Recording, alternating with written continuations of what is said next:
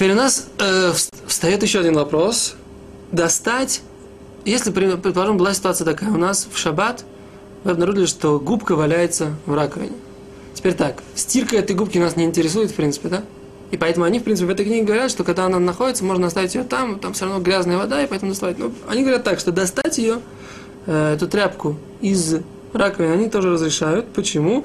Они говорят, а обосновывают это, что есть такой псак Мишна Бруры, в которой говорит, что если достать ее пальцами, это только внешняя часть остается на пальцах, а, то, что, а, то, а внутренняя нет. Да, то, что ничего не отжимается. На самом деле это противоречит немножко э, идее, которая описана в Талмуде. В Талмуде написано для живей, что если у тебя есть сфог, мочалка, если у нее есть ручка, ее можно э, брать в шаббат, а если нет, э, то нельзя ее брать в шаббат, потому что она отжимается между пальцами. Но там можно сказать, они как бы говорят следующую вещь, там можно сказать, что в этой ситуации, когда мы пользуемся этой мочалкой, мы ее отжимаем, на нее давим и так далее и тому подобное. А здесь в этой ситуации просто достаешь, что достается только, вытаскивается, выходит только внешняя часть воды, а не какая-то внутренняя часть, какая-то внутренняя и поэтому они, так сказать, как бы говорят, что эту мочалку можно пользоваться. Теперь еще вопрос. Ей же нельзя пользоваться в если мы ее выжимаем, у нас есть э, мукция, законы мукции. Поскольку можно ее вытащить, и она высохнет, а у нас нет проблем с мукцией, можно ее, так сказать, как бы использовать будет шаббат, как бы для того, чтобы смахнуть какую-то пыль, что такое, она сможет высохнуть в течение шаббата. И это называется, так сказать, законченная вещь, которая заканчивается с помощью человека. Да, то, что заканчивается с помощью человека, нет в этом вопроса проблемы с мукцией. Теперь, э, когда мы будем делать уроки по мукции, мы об этом подробнее зачем поговорим, но это вкратце. Теперь можно ее нельзя ее э, переносить, потому что мы будем на следующем уроке делать урок, что гзейра есть такое постановление, что вещь, которую могут отжать, как правило, ее отжимают, есть опасения, то ее нельзя просто даже переносить с места на место. Так вот в этой ситуации, поскольку мы как бы не следим, так сказать, она мокрая, не мокрая, мы ее не отжимаем постоянно, нам не, не важно, мы не следим, так сказать, чтобы она не пачкалась, поэтому в этой ситуации проблема с этой мочалкой, достать ее, они утверждают, что нет. Поэтому тем самым, если у вас есть пролилась в шаббат на, на скатерть как что-то, да, и у вас э, не на скатерть, на скатерть мы уже говорили, что нужно аккуратненько смахнуть ножом, да, так сказать, как бы не отжимая. А если у нас, так сказать, как бы есть, упал, вот есть у нас есть такая найлон, который одноразовый кладется на скатерть, чтобы не пачкать скатерть, и на него что-то пролилось.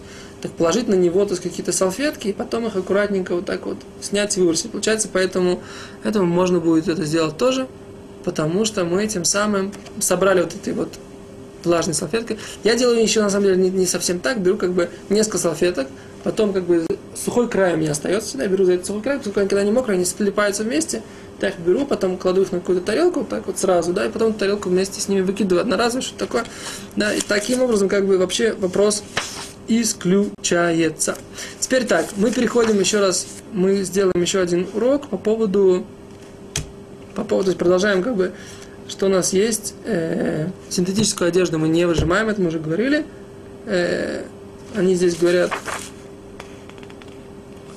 о, теперь э, вопрос мы говорим, что можно ли, как купаться в шаббат, да. То есть, в принципе, мы говорим так, что купаться в шаббат э, полностью в горячей воде это не принято, да, скажем так, только там в микве и так далее. Так вот, в микве это выучите, на эту тему нужно сделать отдельный урок, можно ли окунаться в микву шаббат с точки зрения как бы э, есть человек себя как бы исправляет, да. А, с другой стороны, как бы, есть еще один вопрос, отжать волосы в шаббат.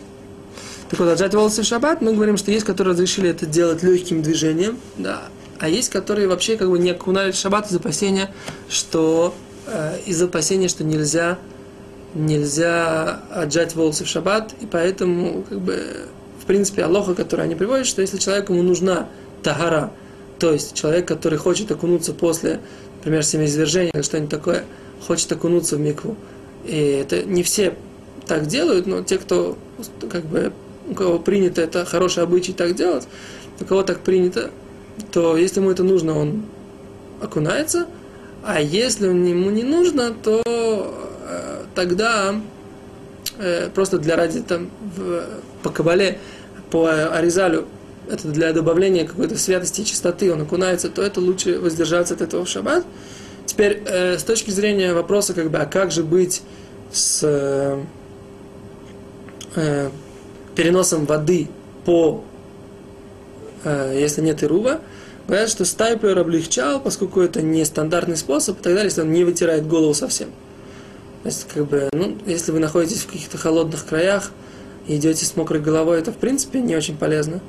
Поэтому в этой ситуации нужно быть, как бы, если вы идете, например, по Москве, по Нью-Йорку, где нет Ирува, то в этой ситуации, как бы, лучше посоветовать с компетентным раввином, как это делать, в какой ситуации, как себя вести.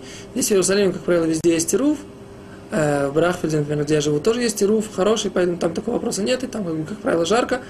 И поэтому можно выйти с мокрой головой как бы из миквы, и не будет с этим никаких проблем.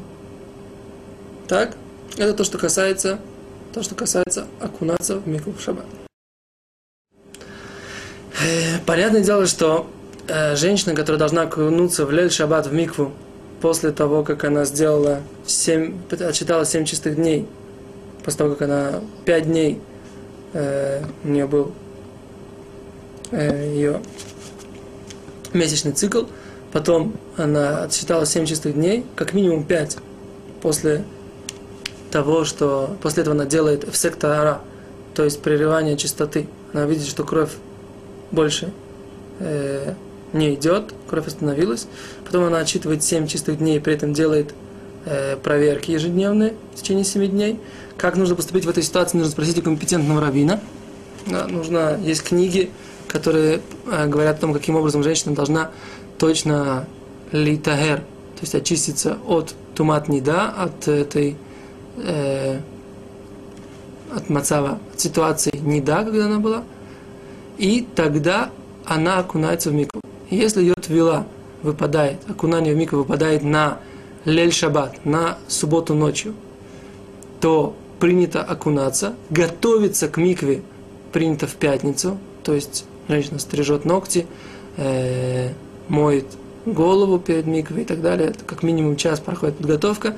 Для этого тоже нужно э, обратиться к компетентному э, раввину или к его помощнице – чтобы пройти курс, каким образом правильно это делать. И женщина окунается в Ляль Шаббат.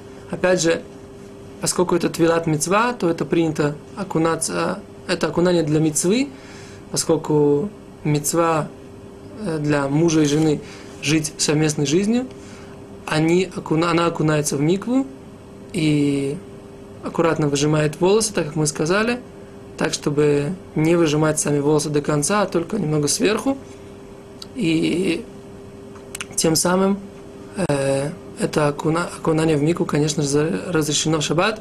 Все детали, все вопросы можно обратиться к компетентному раввину или к равбенциону здесь на сайте, или к, тому, к вашему э, раввину по месту жительства.